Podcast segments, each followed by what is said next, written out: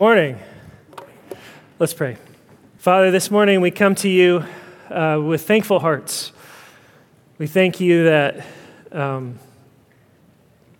you were able to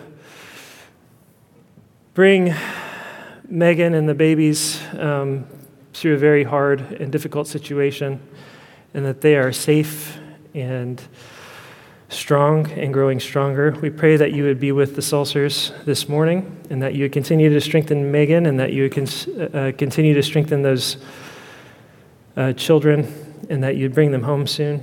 Thank you, Father, for all the ways that you have provided in this church people who will step up and who will carry the leadership that we need, and that will love and care for them and help them as they work to figure out what life with twins is going to be like.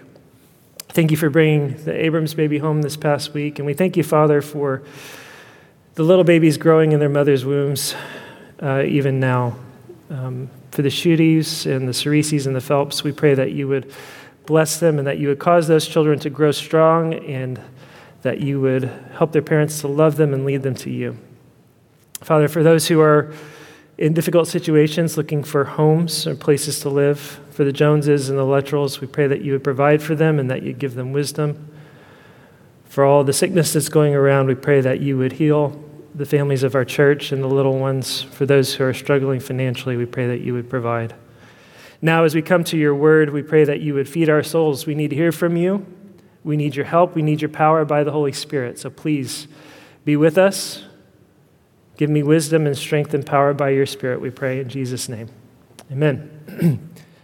Good morning. True or false, over the past several years, we've all felt a threat to our freedoms as Americans. True. Especially as Christians living in America, right? We still live in a pretty blessed country. In Indiana, we're pretty insulated from a lot of things. I mean, the UFOs are flying over Alaska and Montana. Not here yet, right?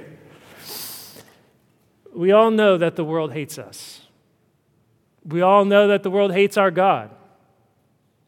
We all know that the world hates our guts. And we all care about freedom. This morning, we're going to be talking a lot about freedom because God cares about freedom too. But the kind of freedom he cares most about is less concerned with the tyranny of the government, which he is also concerned about, but more about the tyranny of sin in our lives and in our hearts. Let me say something right at the outset. You can be shackled, tied up, bound hand and foot, and thrown into a gulag and still be free. And you can be free walking the streets of this country, saying whatever you want and whatever you feel like, doing whatever you want, whatever you feel like, and still be a slave. The freedom to go on live television and demonic drag is not freedom. It's slavery. For us, though, we can't control what happens out there, right? We can't control what's going to happen at the halftime show at the Super Bowl. We can't control what's going to happen with the ads on TV. We can't control what's happening in Washington, D.C. Our influence individually is very limited. So what can we control if we can't control what's going on out there? What we can control by the power of God is what happens in here, what happens in our hearts, what we do with our lives, how we love and care for our families, how we love and care for God's kingdom, this church, this community, the people we work with, our neighbors. That's what God's concerned for us about the most. And that's what today's passage is about. God wants us to be free. God wants you to be free. Here's what he says, picking up in the middle of Romans chapter 6. What then? Are we to sin because we are not under law but under grace? By no means. Do you not know that if you present yourselves to anyone as obedient slaves, you are slaves of the one whom you obey, either of sin, which leads to death, or of obedience, which leads to righteousness? But thanks be to God that you who were once slaves of sin have become obedient from the heart to the standard of teaching to which you were committed, and having been set free from sin, have become slaves of righteousness. I'm speaking in human terms because of your natural limitations, for just as you once presented your members as slaves to impurity and to lawlessness, leading to more lawlessness, so now present your members as slaves to righteousness, leading to sanctification. Here's what he's saying. At the end of the day, it does not matter what you think, and it does not matter how you feel. You are either a slave to sin or you are a slave to righteousness. But you are a slave. You have a master, and it's not you. Freedom, real freedom, is not freedom to sin, but freedom from sin. And we live in a world that thinks freedom is freedom to sin, freedom to let loose, to remove God's law, to remove God's standards from our lives, to be free from God.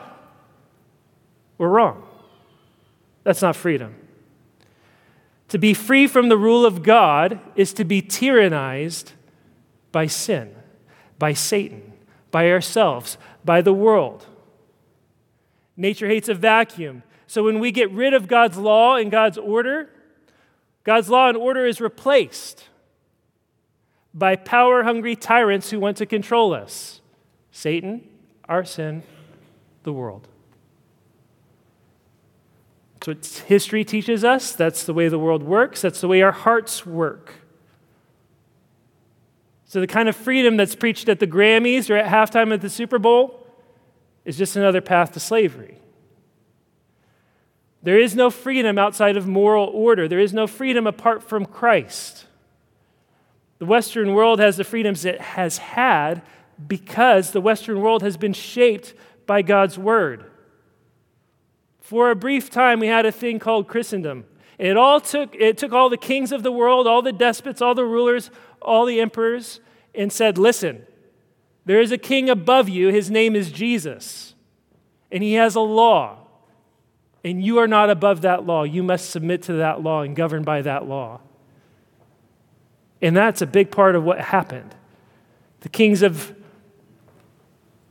the world believed and obeyed and were replaced by various forms of constitutional law where the law rules, or even the king is under the law. And in the last 100 years, we've experimented with throwing out God and his law, and the result has been moral decay and mass murder and genocide on a level not seen before. And it's because in casting off the law of God, we have declared we will be slaves of sin. And pursuing lawlessness, lawlessness increases. God is giving us what we have demanded. Now here's what God says. The freedom to choose sin is not freedom. It's slavery. There are only two masters. There are only two rules. There are only two reigns. In verse 15, he says, you're either under law or you're under grace. We think of ourselves as being absolutely independent and autonomous, but Paul says, no, we're all under someone or something, period. No exceptions. We're under law, which places us all under judgment, or we're under grace. And we're free from the condemnation of the law. But you have a master. You are loyal to your master. You are a slave of your master. If you're under the law, you're under sin. That means you bear the guilt and condemnation that comes from your inability to keep God's law perfectly. You bear that weight. So your life is then ruled by your inability to obey God's law. It's ruled by your inability to deal with your guilty conscience before God. It's ruled by your fear of death and judgment, what you know is hanging over your head. There are 1,000 ways we try to deal with and cope with that kind of guilt, with that fear, with that shame. You may be focused on your work and on your achievements and on your success, but that just makes you a slave to success. If I can only attain enough success, I'll be free. I'll prove myself. I'll rise above my feeling of guilt and inadequacy. I'll prove that I'm beyond judgment. You're a slave. You may be focused on your relationships. If I can only get the approval of my dad or my mom, my husband or my wife, if I can just get married, if I can just get my wife to respect me, if I can just get my husband to love me, if I can just go through life getting as many women to respect me or as many men to love me as possible, if I can just fill it up, maybe that feeling of inadequacy will be met. And I won't feel like I don't measure up anymore. You're a slave. You may be focused on your comfort. If I can only arrange my life in such a way that I have maximum comfort and pleasure, if only I can remove all possible inconveniences, if only I can get through life without the hassle of consequences, without the pain of the curse, without the nagging reminder that all of my actions, in fact, do have consequences, and I will answer for them to God. If only I can get rid of that idea, then I'll be free. You're a slave. You may be focused on becoming a righteous person, a better person, but you're driven by a need to measure up, to prove your worth, to earn your place in God's kingdom. You're still driven by guilt and fear. You're a slave.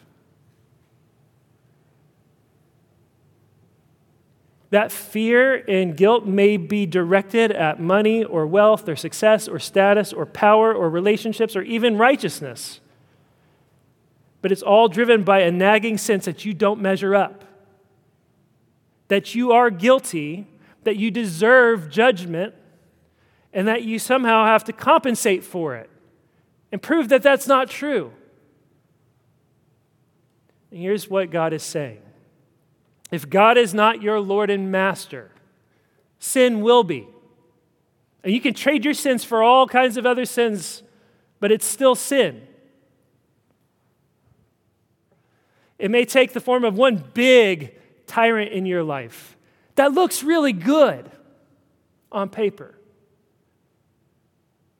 or a million little tyrants that just rule your life.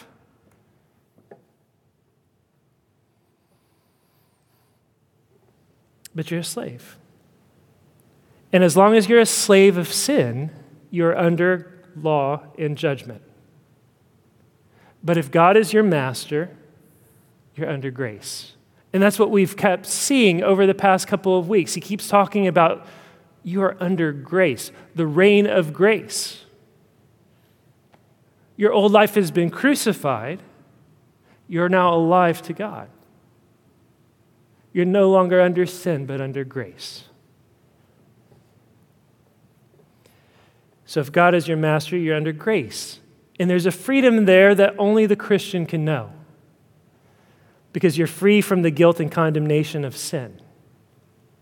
You're free from God's judgment. You're free from death and hell. You don't have to work for anyone's approval anymore.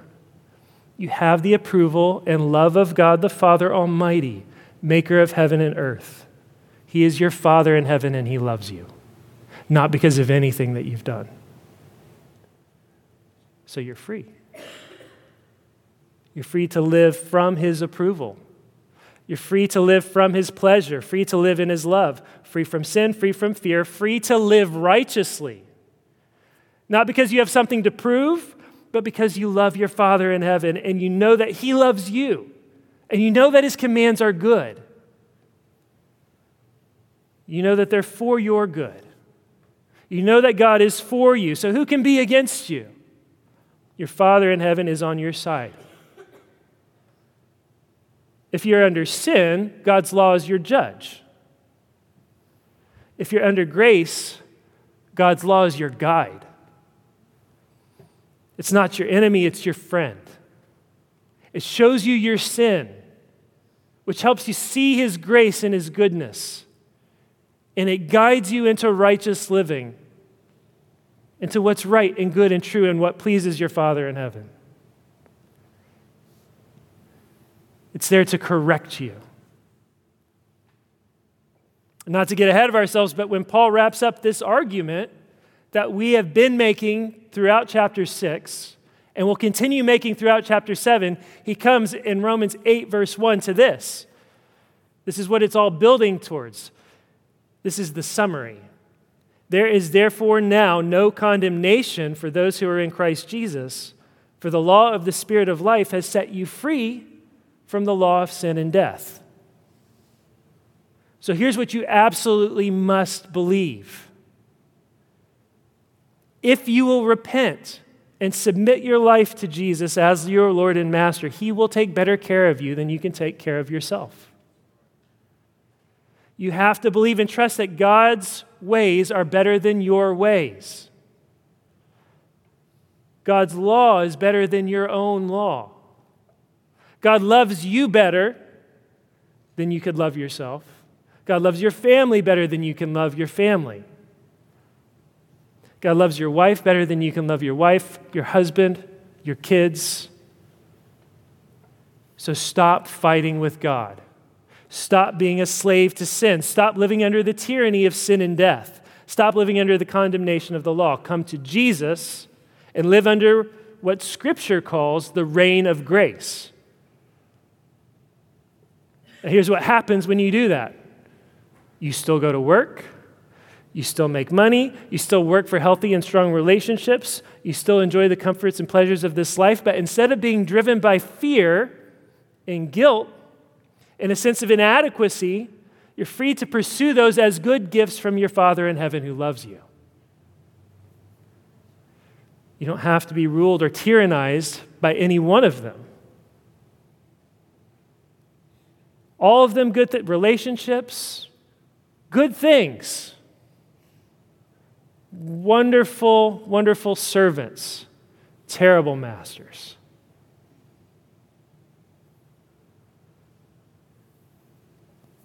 And you find joy and peace and life in all of the things that once terrified you.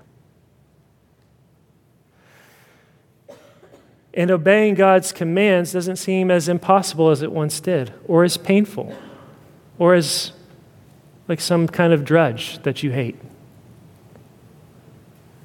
Because they're good. It really is better to be faithful to one man or to one woman. It really is better to love your wife. It really is better to respect and honor your husband. It really is better to obey your parents. It really is better to set aside, as Paul tells the Galatians, sexual immorality, impurity, sensuality, idolatry, sorcery, enmity, strife, jealousy, fits of anger, rivalries, dissensions, divisions, envy, drunkenness, orgies, and things like these. He says, I warn you, as I warned you before, those who do such things will not inherit the kingdom of God.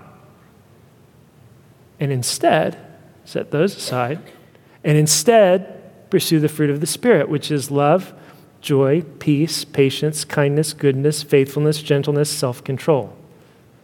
Against such things there is no law. And those who belong to Christ Jesus have crucified the flesh with its passions and desires. Dead. Gone.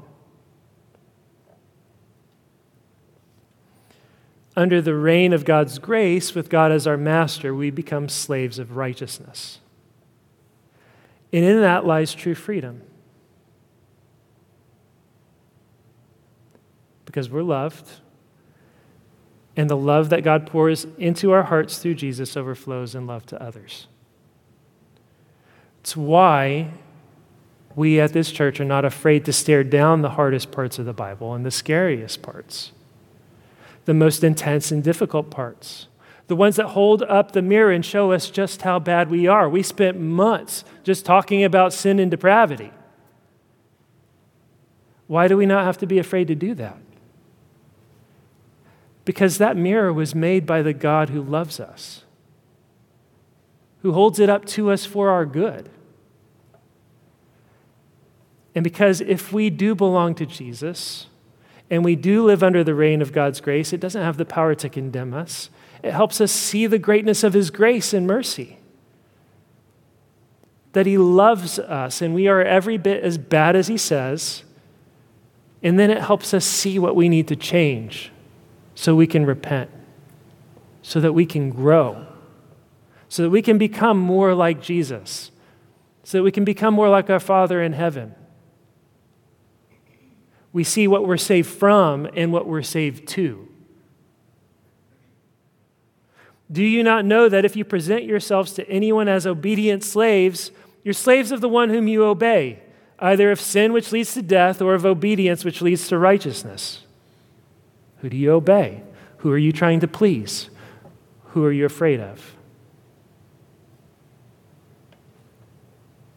What are you conforming yourself to? What sins rule your life? But thanks be to God that you who were once slaves of sin have become obedient from the heart to the standard of teaching to which you were committed, and having been set free from sin, have become slaves of righteousness. I'm speaking in human terms because of your natural limitations. For just as you once presented your members as slaves to impurity and to lawlessness, leading to more lawlessness, so now present your members as slaves to righteousness, leading to sanctification. Here's what he's saying. If you're a Christian, you have been set free from sin. You have become slaves of righteousness, but you have to live like that's true. You have to live like it's true. The whole metaphor of slavery, he says, is to help us see that we have an old master that we were born into, and we have a new master. And that old master still wants us under his thumb. So here's the question. If you belong to Jesus, are you living free? Are you living as if you're free from sin? Or are you continuing to act as if sin is your master? Sin, like all tyrants, is a gaslighting monster. Satan is the father of lies. He will have you believing that you're still a slave to sin, and he will have you living like a slave to sin in a heartbeat, unless you arm yourself with the truth of Scripture, unless you embrace by God's Spirit the freedom that Jesus purchased for you by his blood. And here's the problem. We all have our whole lives behind us, right? So far, we haven't lived into the future yet. We have a lifetime, whatever our lifetime is, whether you're 7 years old or 47 or 67, you have a life behind you. You have your personality, you have your sins, you have your struggles, you have your copes that you dealt with and that you used to get through your entire life up until now. You have been a slave of sin. Freedom doesn't sit well with us. It's not comfortable. Freedom carries more weight. Freedom carries responsibility. It's easier to go back to our chains. It's easier to kind of feel powerless. It's comfortable to just feel bad about our sin and stop there. We're sort of like, do you know the analogy of how they train elephants? I don't even know if it's true. I think it's true. Do you know? When elephants are a baby, they have these like chains with spikes on them, right? That they wrap around their legs. And whenever they go, they move against the chain. They're tied up. Spikes drive into their legs, and it's heavy, and it messes with them. And then when they get older, when they grow, all you need to put around the elephant's a little rope, tie it to a peg, and stick it into the ground. As soon as he feels the tension, he stops. He has that visceral muscle memory of the pain of that chain. And he has no idea that he's powerful enough to just keep walking and break the rope, but pull the peg out of the ground. That's what we are like when it comes to our sins. We've been so conditioned by the pain that we become incapable of realizing the power and freedom that's ours in Christ. All we have to do is be reminded of the pain. We shackle ourselves right back up. Sin is a tyrant and a liar. Satan is a liar and the father of lies. He will use every failure you've ever had as proof that you're not capable of changing. He will tell you that hope is foolish and glib. He will tell you that hope in the power of God to transform your life is for happy, clappy losers who hop on their private jets and fly to their orthodontist appointments. It's been a while since that joke came up. That's what he'll tell you. You can't make real progress against sin, not really. You can't really change. There's no real hope. Stop there. Stop. Yeah, there's no hope for you, David. There's a Joel Osteen joke. I know, it took me a minute. Yeah. He'll tell you that it's Joel Osteen nonsense. The idea that God means to change you, that he doesn't just want to save you from guilt and condemnation, but he wants to transform your life, that you will be sanctified. He'll tell you that's for the happy, clappy idiots out there. That's what he'll tell you. And everything, every failure, everything that just feels like you can't, that you've never been able to get past, he'll throw it in your face and say, you can't change. God doesn't love you. He's not on your side. The Holy Spirit's not actually powerful enough to transform you. Stop right there. Just feel bad. Doesn't it feel good to feel bad? In fact, feel bad and feel superior to everybody else who's stupid enough to believe that you can actually change. They don't take sin seriously. Look at them running around with their empty hope and their stupid idea that God actually wants to change them. In a lump, everybody who believes what God says here in this passage in with the Joel Osteens of this world. And it's a lie. We can be realistic about sin. We can be realistic about the struggle. We can be realistic about how hard it is to live in light of what God says without denying the truth that if the Son has set you free, you are free indeed. And that he came so that you would no longer be slaves to sin, but slaves to righteousness. That he means to transform your life. That he does not mean to say, oh, forgiven, now keep sinning, no help, no hope, nothing for you until you die. That's not God. God saves you from the condemnation of sin and the power of sin in your life. But you have to believe what he says. You have to believe that the old you was crucified and buried, dead. You have to stop going back and living as if you're still a slave to sin. You're not. He came to free you. The blood of Jesus did not just buy your forgiveness. It bought your freedom and your transformation. So stop denying the power of it.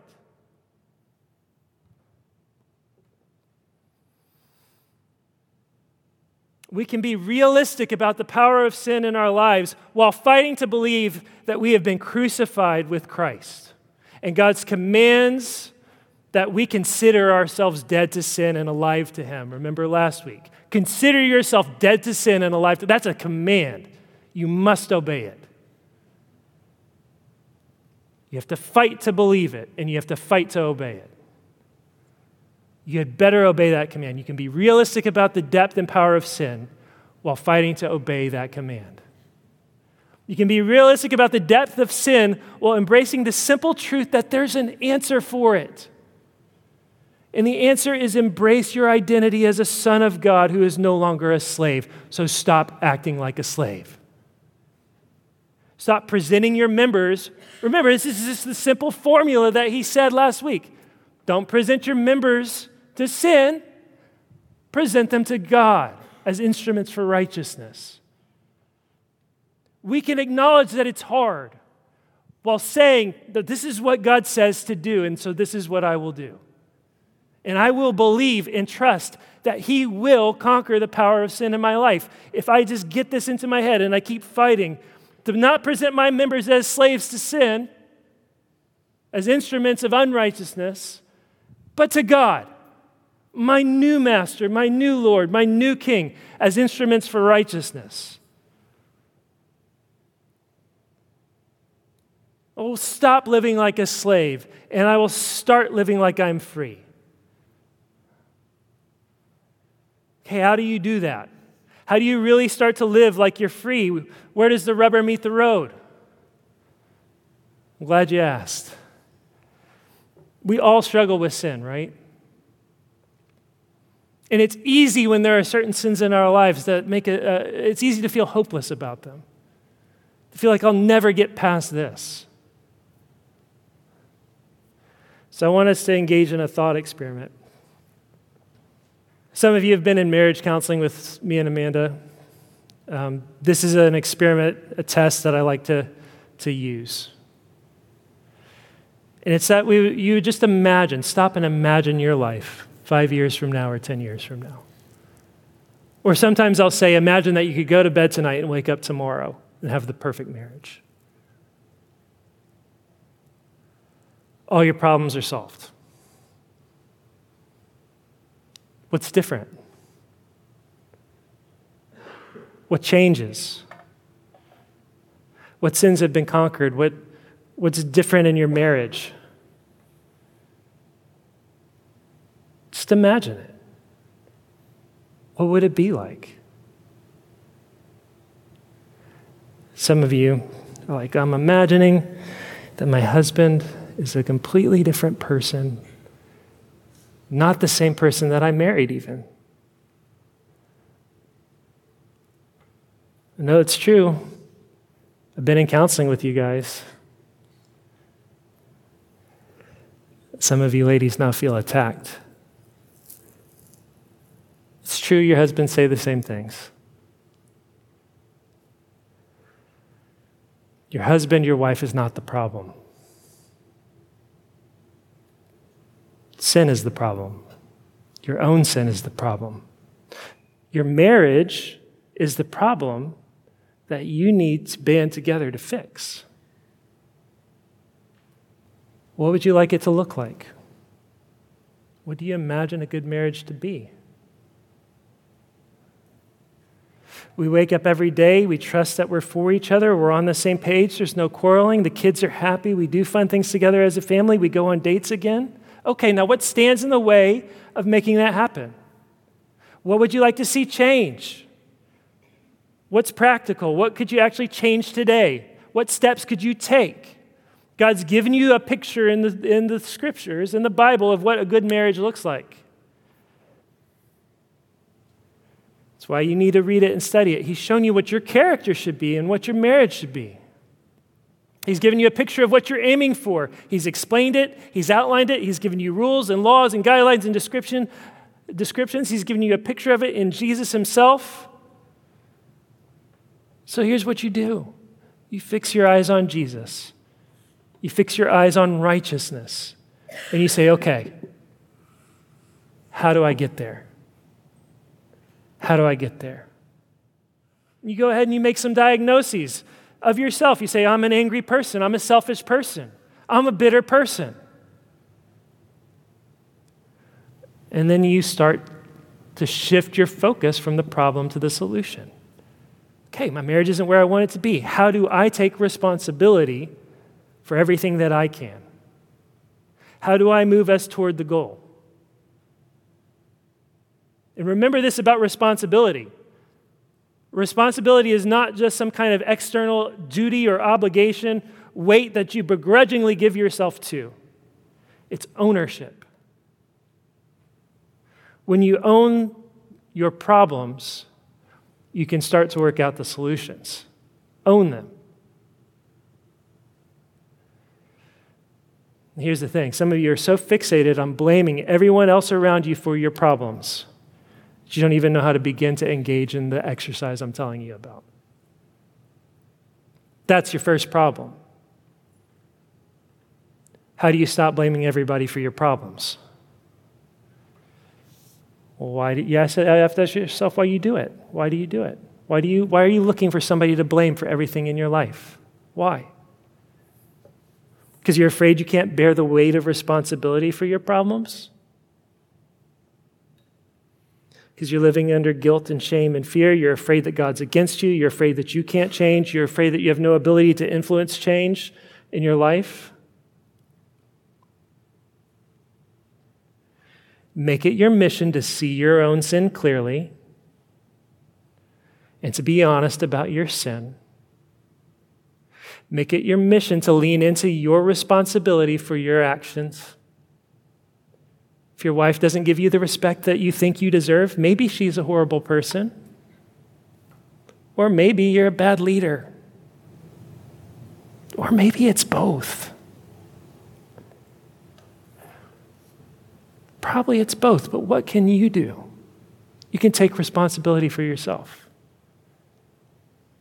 If you're single, maybe all the boys are stupid. Or maybe all the girls are stupid. Maybe you're just not the kind of person that anybody wants to marry just yet. And you got to work on that. You got to figure that out. I don't want to hear that. Sit down and be humble. Sit down and be humble. And then come to God and trust what He says. He actually does love you.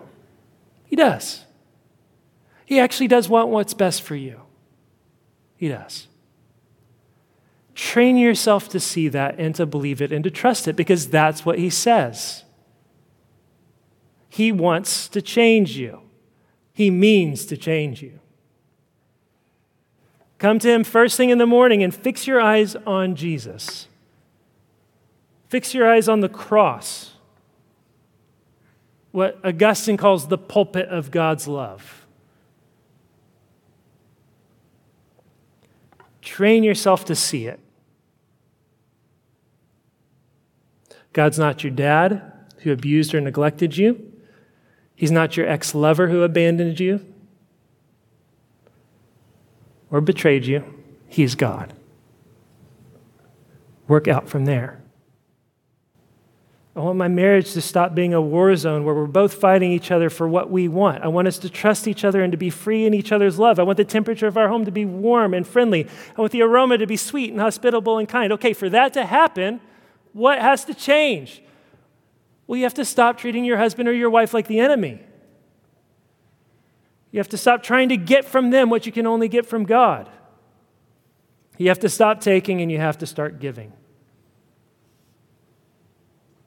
You have to find concrete places where you can get better about those things. You have to pray and ask God for help.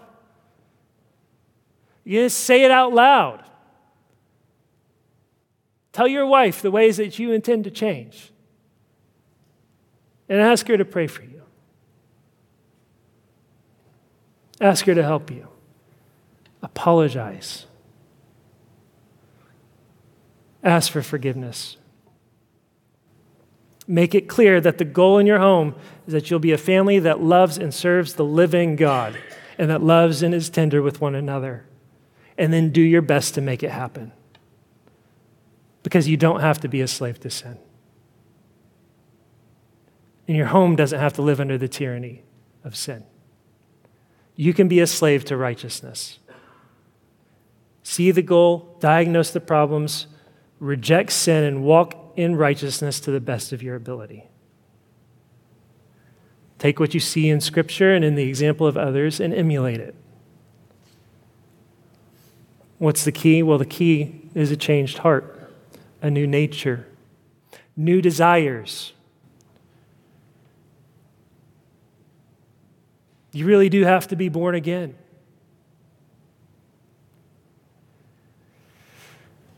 Here's the truth. We do what we want. The problem is, by nature, what we want is sin. So if you're here and you're just learning to love the things of God, if you look at Jesus and say, He's just the truth. What He says is the truth. The Bible is the truth. The sin stuff we've been talking about for months makes sense. It makes sense of me. And I want to be done with it. And I want to be free of it. If that's happened, that's because God has done something. And God is doing something. He's doing something to change you. As you grow in your relationship with Him, you're going to learn to hate sin. You're going to learn to love your Savior. And you'll become more and more like Him. You'll want to live your life and say, I'm yours. You'll look at your life and you'll say, you know what, left to myself, I made a wreck of this. I'm going to keep making a wreck of this. I just want to follow God and walk with Jesus. I want to grow. I want what Jesus wants for my life. I want what Jesus wants for my marriage. I want what Jesus wants for my kids. I actually do. I actually want that.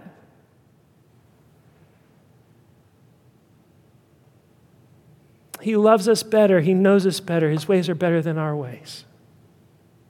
And we'll talk in the next chapter. Well, why do I still do the things I hate if that's what I really want? We'll get to that. But you have to trust that what God says is true. I ask you to imagine what your life would be like in 5 or 10 years if you could just solve the problems. How many of you look at the difference between here and there and feel like, well, that's impossible. I've just been treading water. I don't see growth. I don't see progress. I don't see change. I'm getting nowhere fast. Those of you who have been a Christian for a while, how many of you feel that way? Is it true? Where were you 5 years ago? Where were you 10 years ago? Where were you 20 years ago? Is it true? Oh, you can't change. God doesn't change people. It's not true, is it? Where were you? What were you doing? Were you married yet? Did you have kids? Did you have hope for that? You were married. What was your marriage like? What was a typical day like for you? Has Jesus changed you? Has He? He has. And I'm telling you as your pastor, we've not celebrated 2 years as a church. This Easter's 2 years of having services together. He's changed you. I look at you people and you are not the same as you were a year ago. You're not the same as you were just a couple months ago, some of you.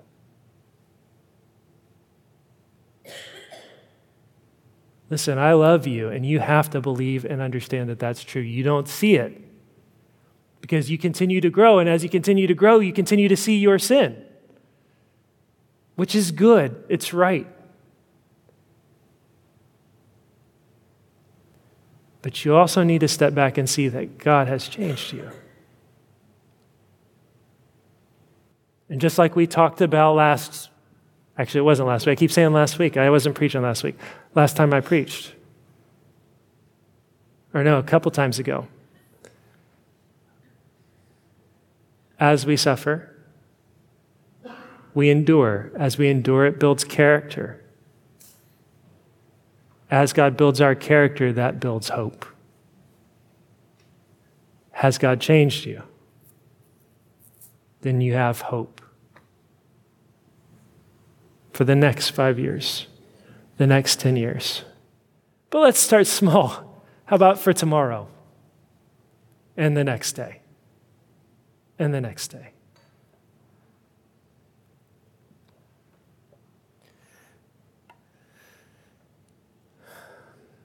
Homestretch. For when you were slaves of sin,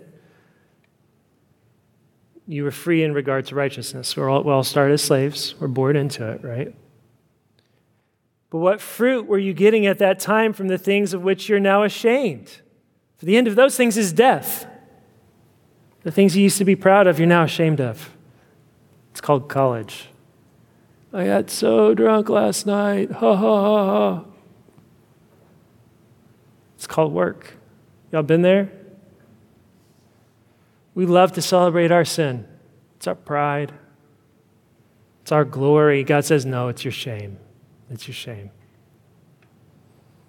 And the reason you're so loud about it is because you're trying to drown your conscience. And it's telling you it's your shame. The reason you're looking around demanding everybody else celebrate your sin is because you think if you rally enough people, you'll be able to silence the witness of heaven and the witness of your conscience that says, no, it's evil, it's sin. It ends in death. It's your shame. We have to keep moving. But now that you have been set free from sin and have become slaves of God, the fruit you get leads to sanctification and its end, eternal life. Okay, there are two kinds of people. Some of you are slaves, but you think you're free. You do what you want, but all you want is sin. Sin is your master, and sin leads to death and judgment and hell. And you are as close to heaven as you will ever get. Every breath pushes you farther and farther away. And then you die, and the time of grace and mercy is over, and all that's left is judgment. You're slaves, but you think you're free, and what you need is to be set free. Jesus came to set you free, so come to him. Some of you are free, but you are constantly tempted to think you're still a slave.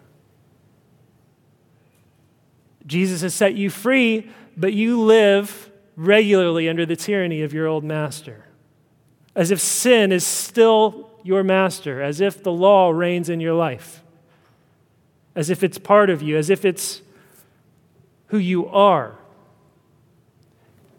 And Jesus says it's who you were. There's a story in Scripture that tells us how this works. It's called the Exodus. Y'all know the story? God shows up in power. His people are slaves under the serpent king.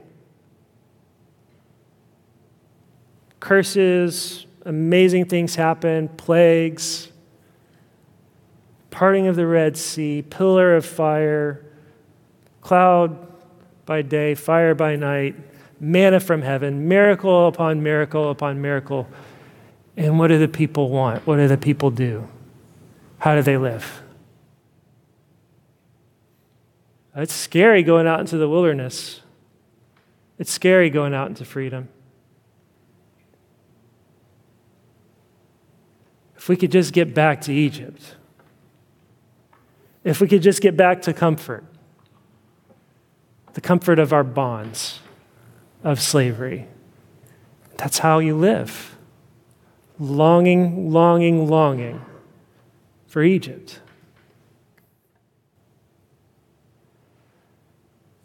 Don't live that way. For the wages of sin is death. But the free gift of God is eternal life in Christ Jesus our Lord. You get wages or you get a gift. You have law, you have grace. If you're under the law, if sin is your master, you're going to get your slave wages. You're going to get them. Here's what you've earned. Death. If Jesus is your master, there are no wages. The only wages you can earn are death. You get grace, and it's a gift. It's eternal life. Jesus paid the debt. He paid it all. He took on himself the wages of sin. He took on death. He paid for it on the cross. He was crucified, dead, and buried. And then 3 days later, he got up, he set aside his grave clothes, and he walked forth from the tomb in life. And that life is yours. He holds that life out to you now. He came to set the captives free, Scripture says. And here's the truth. So I'm telling you to come to Jesus, come and be set free. And here's what I'm also saying. If you come to Jesus, it's because you've been set free. If you come to Jesus, it's because your chains have been broken. It's because he raised you from the dead and called you out of the tomb, just like he called Lazarus out of the tomb. If you come to Jesus, it's because he's paid for it all, including the cost of your new life. So come to Jesus and be set free, because the one the Son sets free is free indeed. There is freedom. Freedom from your guilt and condemnation. Freedom from the power of sin in your life, the rule and reign of sin in your life. And one day, eventually, freedom from the presence of sin, and we'll be done with it all. Remember the words, the terms? Justification, sanctification, glorification. You have been saved, you will be saved, you are being saved. They all go together. Let's pray. Father, thank you so much for the freedom that we have in Christ. I pray this morning that those of us here who live as slaves would trust your word and would find that freedom. Pray that we would learn to present ourselves as slaves to you, as slaves to righteousness. Help us, Father, we pray in Jesus' name. Amen.